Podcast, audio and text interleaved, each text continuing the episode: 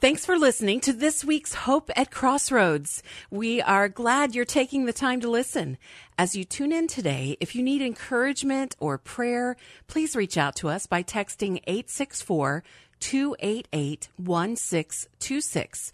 Or you can connect with us through our website, hope at crossroads.org.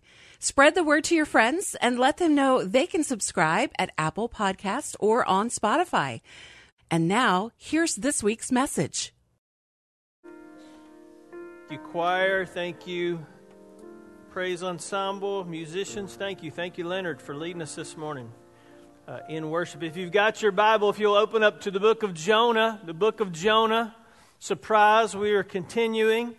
Uh, while you're turning there, Jonah, still chapter 1, still chapter 1. Uh, let me say a couple just quick things. Thank you uh, to you as a congregation.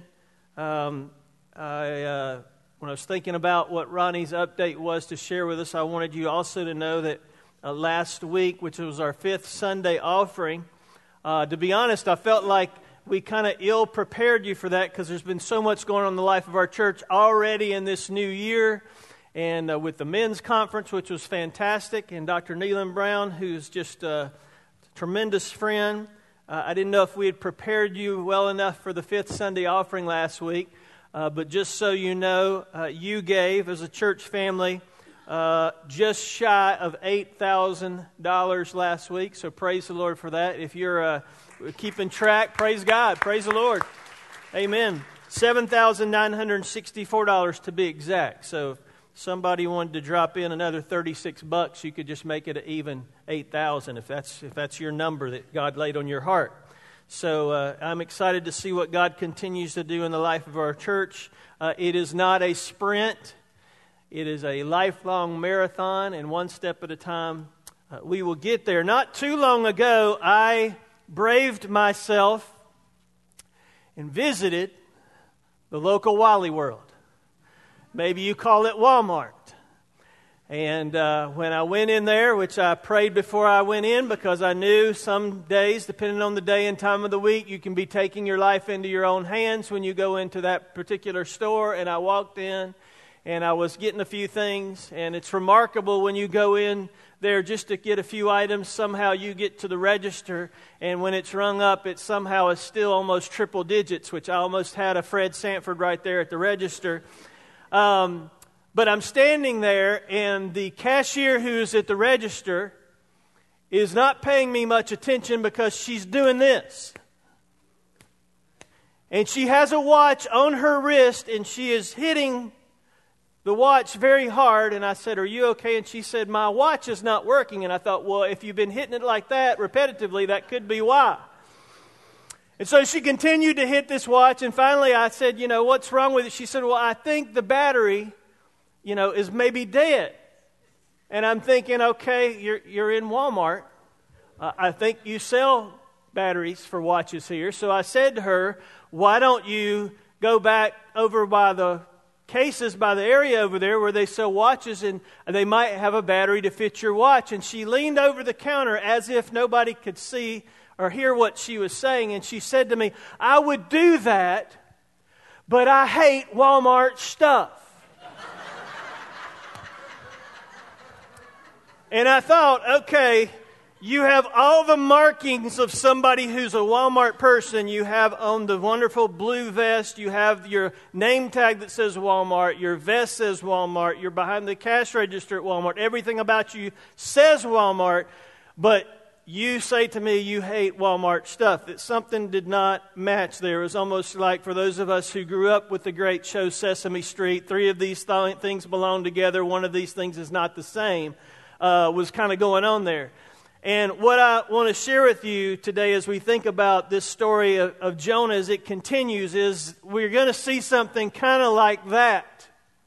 Kind of like the lady at Walmart who had all of the Walmart uh, attire but was not really a good representative of the Walmart brand because she herself says to me, a customer, I hate Walmart stuff. So we'll kind of see this as we go through these few verses today in Jonah. For the sake of context, let's just pick it up at verse 1 again.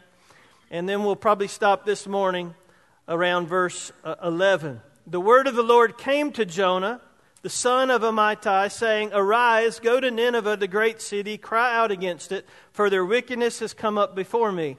But Jonah rose up to flee to Tarshish from the presence of the Lord, and he went down to Joppa, found a ship which was going to Tarshish, paid the fare, and went down into it to go with them to Tarshish from the presence of the Lord. Let me just stop real quick because I missed something.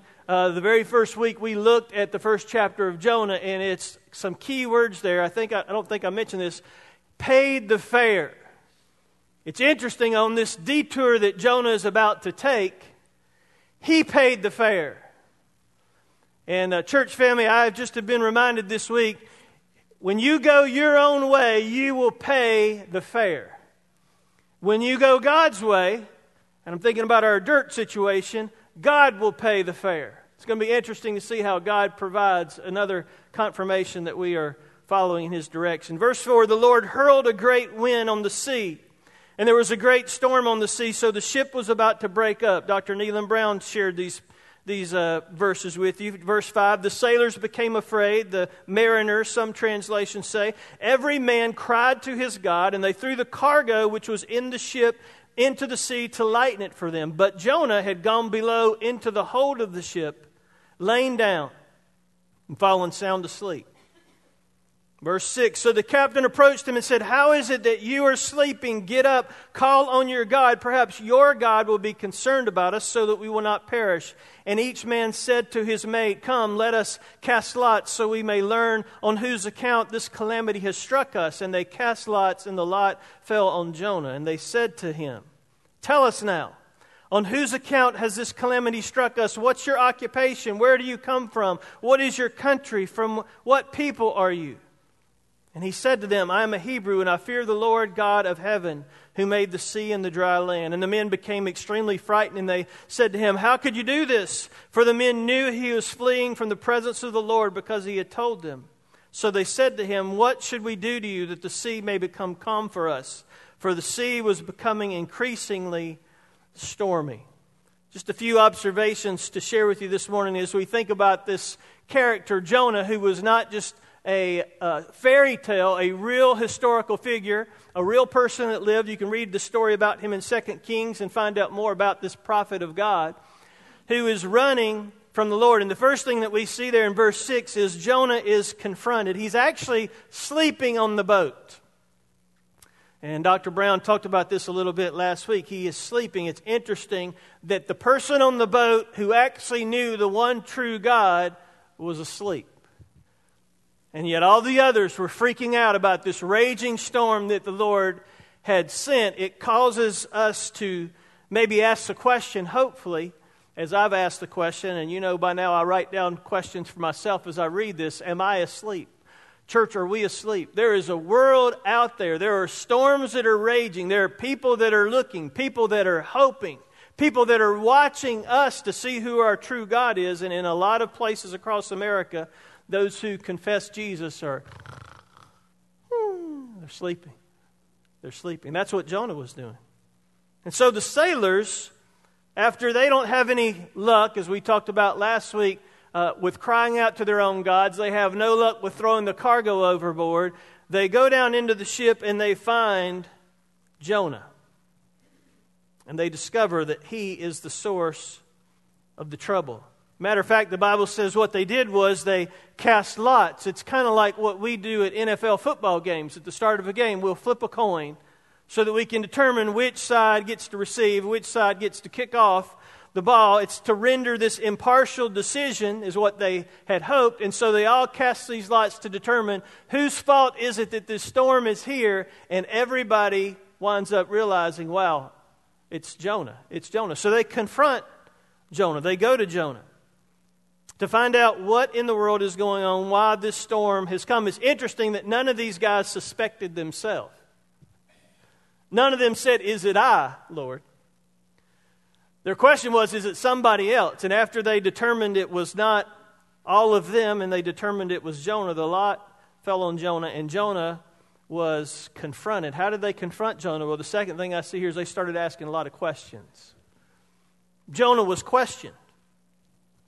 And if you read the scripture there, it says that the way that they began to talk to him was they said to him, Tell us now, on whose account has this calamity struck? They began to just ask questions. Mildly, they ask questions, and calmly, they ask questions. It reminds me, as uh, my dear wife would say, and she's not feeling good today, so pray for her. She would say to me many times in our 26 years of being married. Now, wives, don't elbow your husbands because I can see you from up here about what I'm about to say. I'm going to see some of you start doing this. She reminds me often my tone and presentation may get a different response. Sometimes my tone and my presentation gets an, the wrong response. And it's interesting here the way that they just begin to ask Jonah some simple questions. Many an argument perhaps has been lost because of the tone of the presentation. And it's interesting that these mariners, these seamen who really don't have a relationship with the one true God, calmly begin to ask Jonah several questions. They have this compassion, so to speak, and they ask him, Please tell us, pray thee, what is going on here? What is the matter? Perhaps your God is will be concerned about us, they say in verse 6, so that we will not perish. Tell us, on whose account has this calamity struck? Verse 8, and they start to ask several questions. Now, there's some interesting questions that they ask. And I would submit to you that the world is watching us, and they have a lot of questions. And so these guys, these sea mariners, begin to ask some questions. Here's the first one they say What is your occupation? Now, that's not really a good translation for what the original language is. It would better to be say, What is your calling? What is your calling? Where do you come from? What's your country? From what people are you? Let's start with the first one. What is your calling? I have people ask me that from time to time. What is your calling?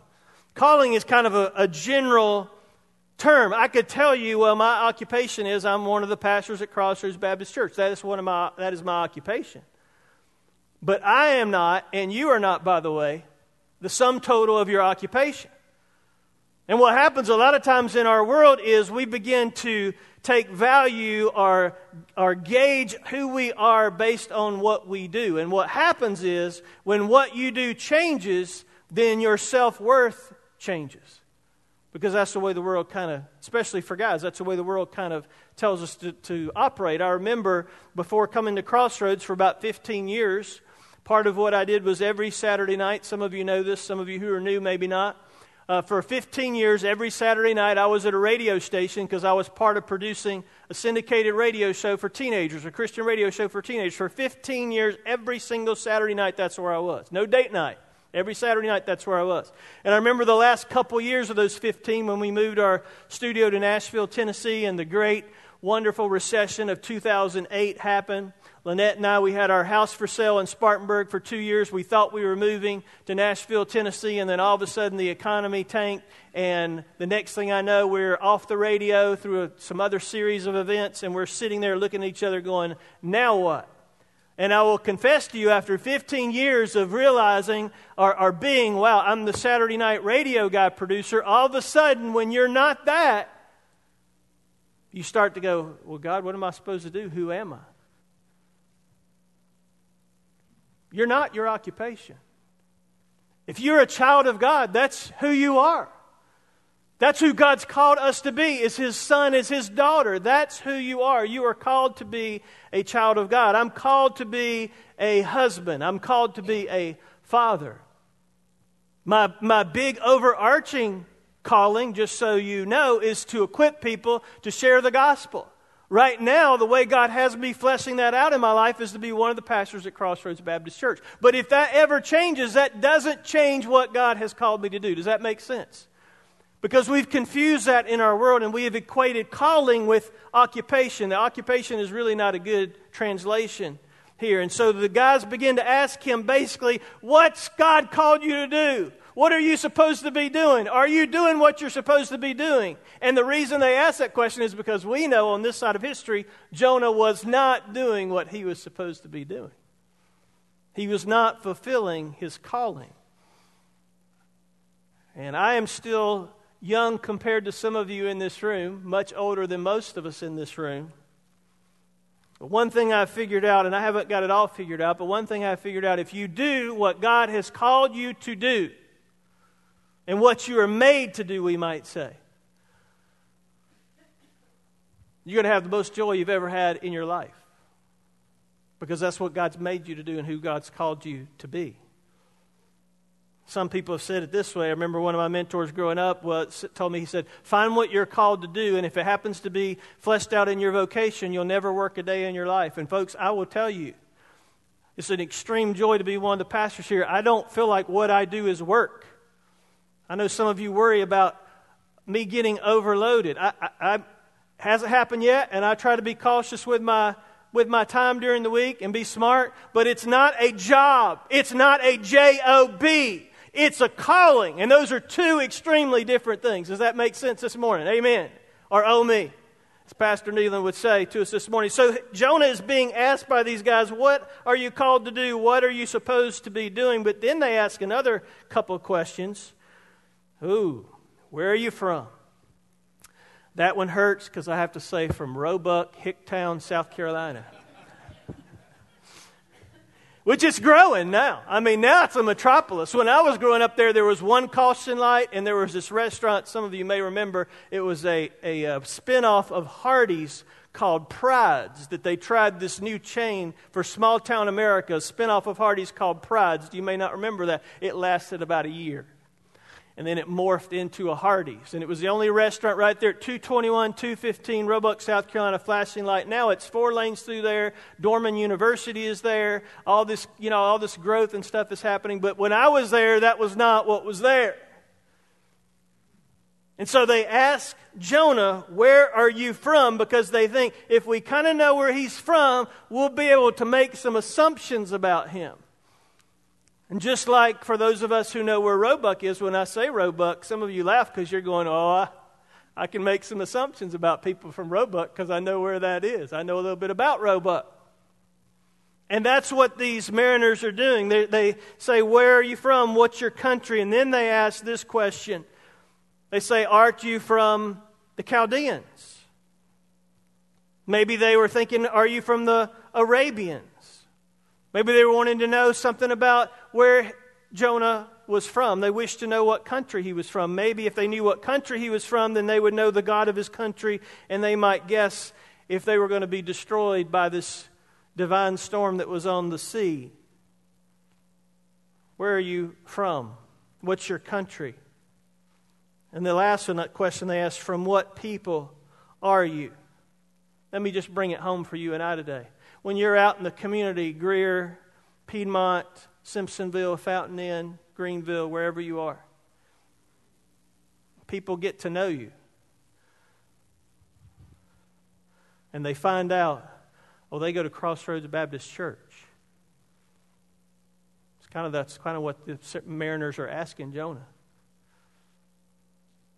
Who are you connected to is really the question. What's your country? What people are you from? Who are your friends? Who are you connected to? Who are your buddies? Because you'll be known by the company you keep. Proverbs says it this way bad company corrupts good morals. You'll be known by the company you keep. Crossroads family, when we're out in the community and people ask me, Who are you? Where are you from? What do you do? What church are you at? After I tell them what I do, and I say Crossroads Baptist Church. We can either have a good reputation or a not so good reputation. I'll tell you right now, 99% of the time, it's positive. Praise God for that. Praise God for that. But it can easily turn negative. You and I know that. It can take a thousand things to create a positive impression and one negative thing, and all of a sudden, all that is toast. It's over. It's gone. And I want you to know, as a member, I'm not just one of the pastors here, I'm a member of this church. That's important to me. Who I hang out with and who I'm connected to, even if I wasn't a pastor here. Some of you know this. I was here for a year before I became one of the pastors here. I was connected to you a year before I became one of the pastors here. Why? Because I felt the Spirit of God in this place. That's the testimony, that's the reputation I want our community to have when they hear, where, where are you from? Who you connected to? Oh, really? What, what church is that? Crossroads Baptist. Wow, I'm hearing some great things about that. So these sea, sea mariners begin to ask him a lot of questions. And as they ask questions, they find out something really quick. They find out the third thing that we see here that Jonah's life is a contradiction. Because here this guy is that they knew, Scripture tells us, they knew he was a prophet of God. Their gods that they cry out to don't solve the situation, so they go down into the ship and they tell Jonah, maybe you need to call out to your God, and your God will save us. So they recognize who Jonah is.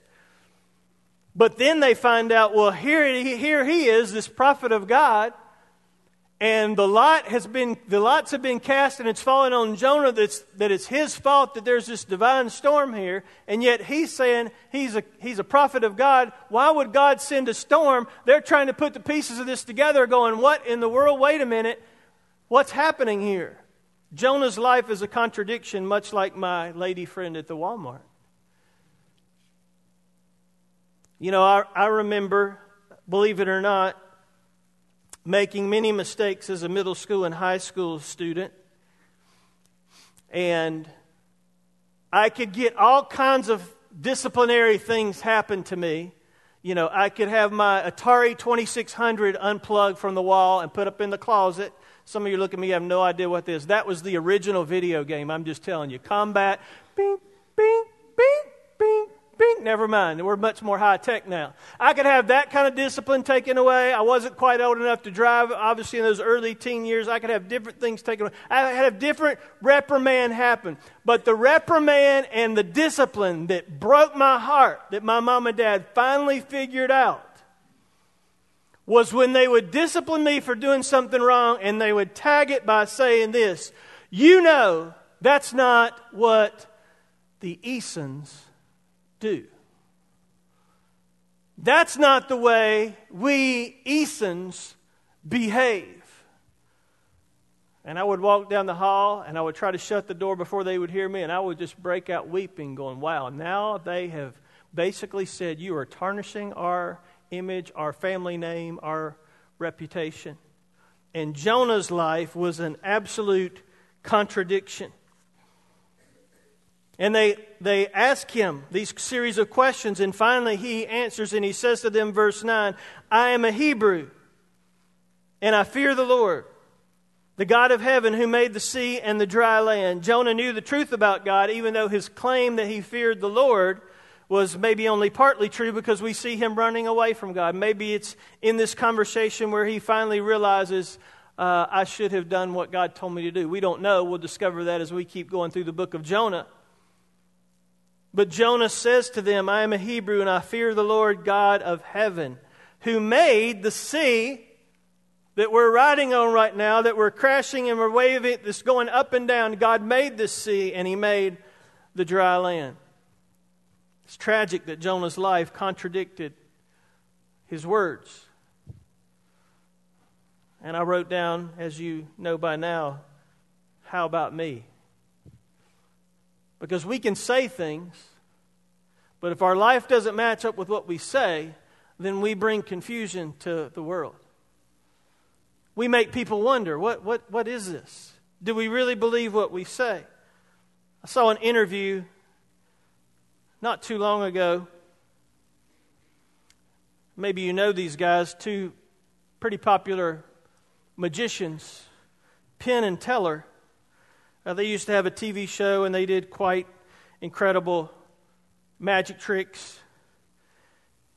And Penn has been in the spotlight for some time because he is a very devout atheist, and he will tell you that on his radio interviews and TV interviews.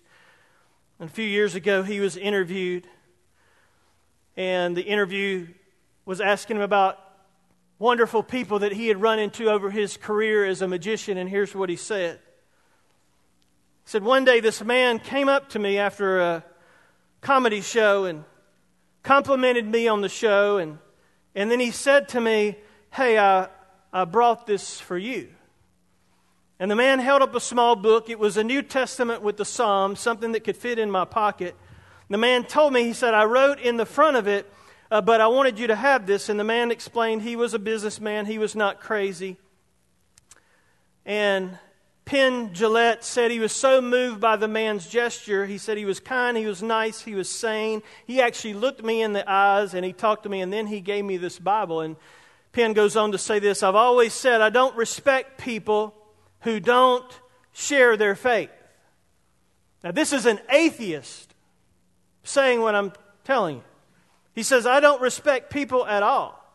If you really believe there's a heaven and a hell, and people are going to hell or not, getting eternal life or whatever, and you think it's not really worth telling them this because it would be socially awkward, how much do you have to hate somebody not to share Jesus with them? How much do you have to hate someone to believe everything and every everlasting life is possible and not tell them that? If I believed, he said, beyond a shadow of a doubt, that a truck was coming at you and you didn't believe it, and that truck was bearing down on you, there's a certain point that I would run out into the street and tackle you because life is more important than that. And that's an atheist who's watching believers and how we live.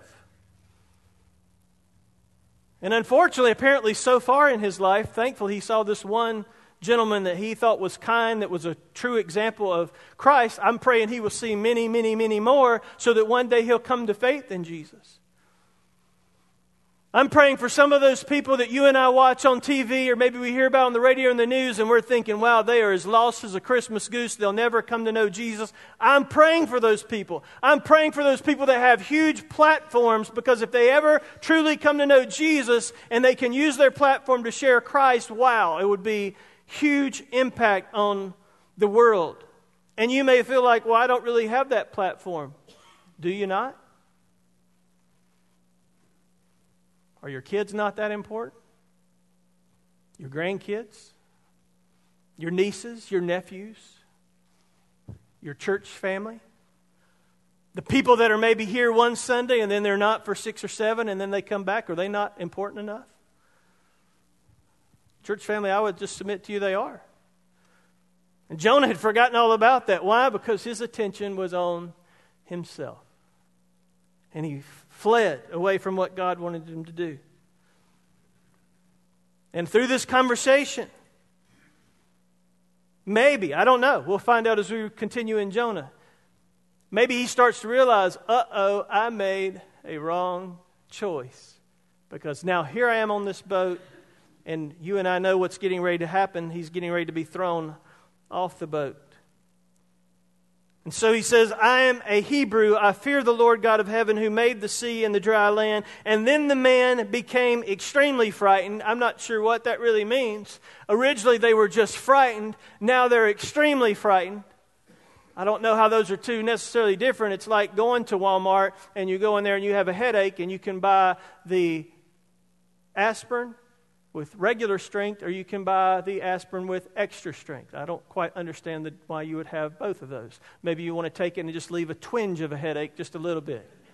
You know, why, why do we do that with our products in America? We, we're, we're crazy people. We're crazy people. But they are extremely frightened. They're more frightened than they were before. Why? Because they discover, oh my goodness, this is a prophet of God down here, and if this storm that's coming hasn't killed us yet, and now this prophet is telling us he's running from God. His God is going to destroy us. What in the world? Why would he get on this boat and put our lives in jeopardy? There's probably all kinds of questions going. We know that there's at least one that they ask in verse 10. They say, How could you do this? For the men knew he was fleeing from the presence of the Lord. And God, in their view, was angry, even the God that made the sea and the dry land. This tempest that we know from verse 4, God sent this tempest that come from his hand. And they have a reason to fear that it's going to go hard on them because this is God's wrath on Jonah's disobedience. God is angry. And they're probably thinking if a prophet of the Lord is going to get this kind of judgment for one time running away from God, oh my goodness, what kind of judgment are we as the sea mariners who don't know God? What kind of judgment are we going to receive, those of us who have been so guilty of so many heinous offenses? Why have you done this? It's a logical question, actually, that they would ask. It's the most logical question in the world. It's a great question for an unbeliever to ask of a believer. Why have you done this? And it goes back again to our Walmart friend hitting her, slapping her wrist. The world is watching to see if we're the real deal or if we are just counterfeit. If we're a phony, if we're a true reflection of, of who God really is.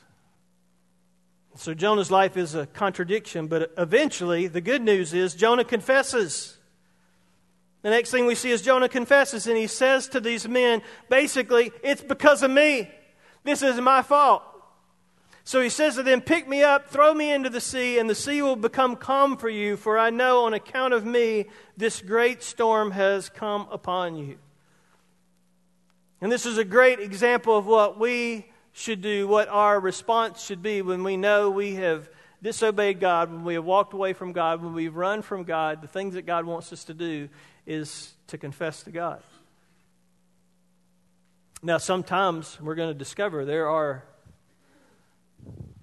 uh, unhappy consequences when we do things wrong. And Jonah is thrown over into the sea. And the men continue, verse 13, to row desperately to return to land, but they could not, for the sea was becoming even stormier against them, and they called on the Lord.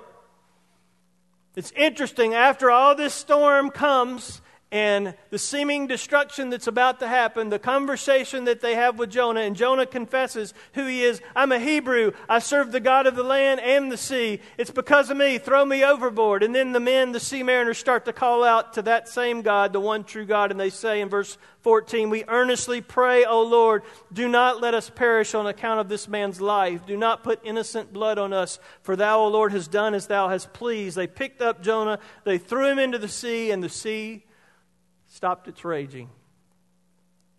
And the men feared the Lord greatly. And they offered a sacrifice to the Lord, and they made vows to the Lord. And we know at that moment is when the Lord appointed this great fish to swallow Jonah. And Jonah winds up in that fish for three days and three nights. So, what's the, what's the message that the Lord is saying to us? Is there something in our life that is not a true reflection of the Lord, something that we need to confess, not to a group of people, but we need to start our confession with the Lord and say, Lord, whatever this is, whatever I've done that's not a true reflection of you, will you, will you forgive me? Maybe there's somebody that we need to go to. There are many people after my crazy uh, high school career, so to speak, that I had to go to and that I still occasionally, I don't see so many anymore because I'm old, but that I would see from time to time and have to say, I need, to, I need to have a quick conversation with you and tell you what you saw in high school from somebody who said they were a Jesus follower. I, I, I, that was not a great picture. I apologize. I don't know how the Lord's speaking to you this morning,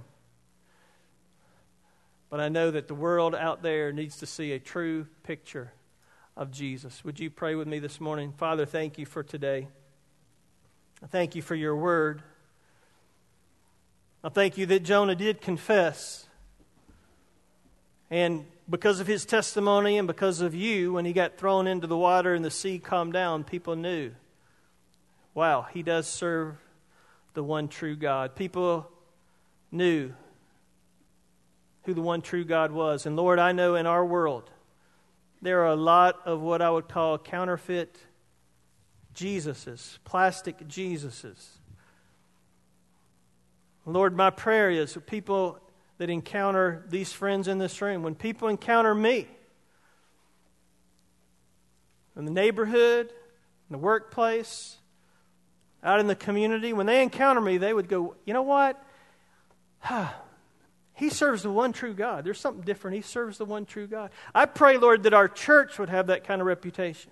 And our church will only have that reputation if each of us in the church have that kind of reputation. So would you help us?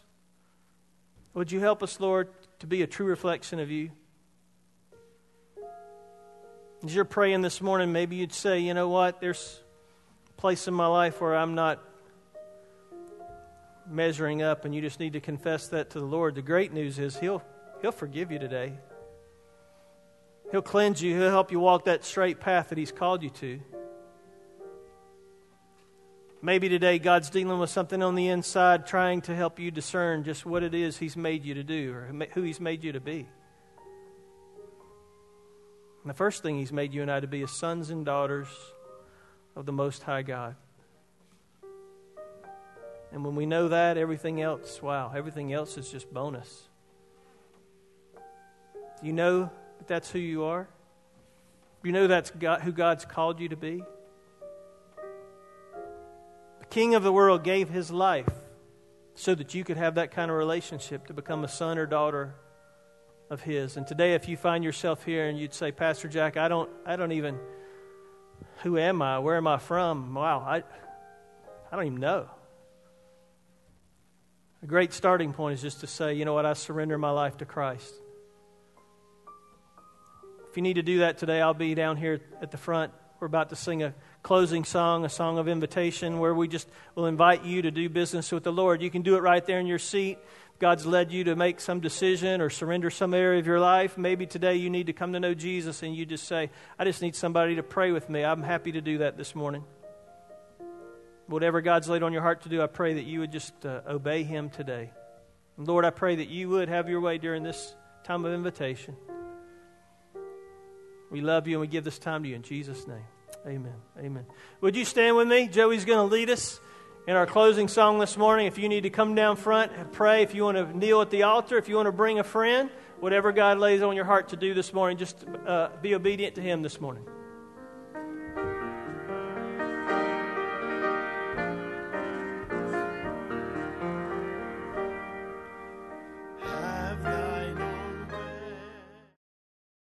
We hope you've been challenged and inspired from today's message.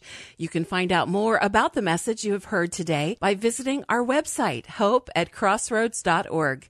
If you live in the upstate South Carolina area and you're looking for a church home, we hope you'll come by and visit sometime. Details about our church and service times can also be found online. In addition, we want to invite you to check out some of the great items at our website that will help you, or you can give as a gift to a friend. Devotionals and other resources are all available at hope at crossroads.org. Thanks again for listening, and we hope you will tune in again next week.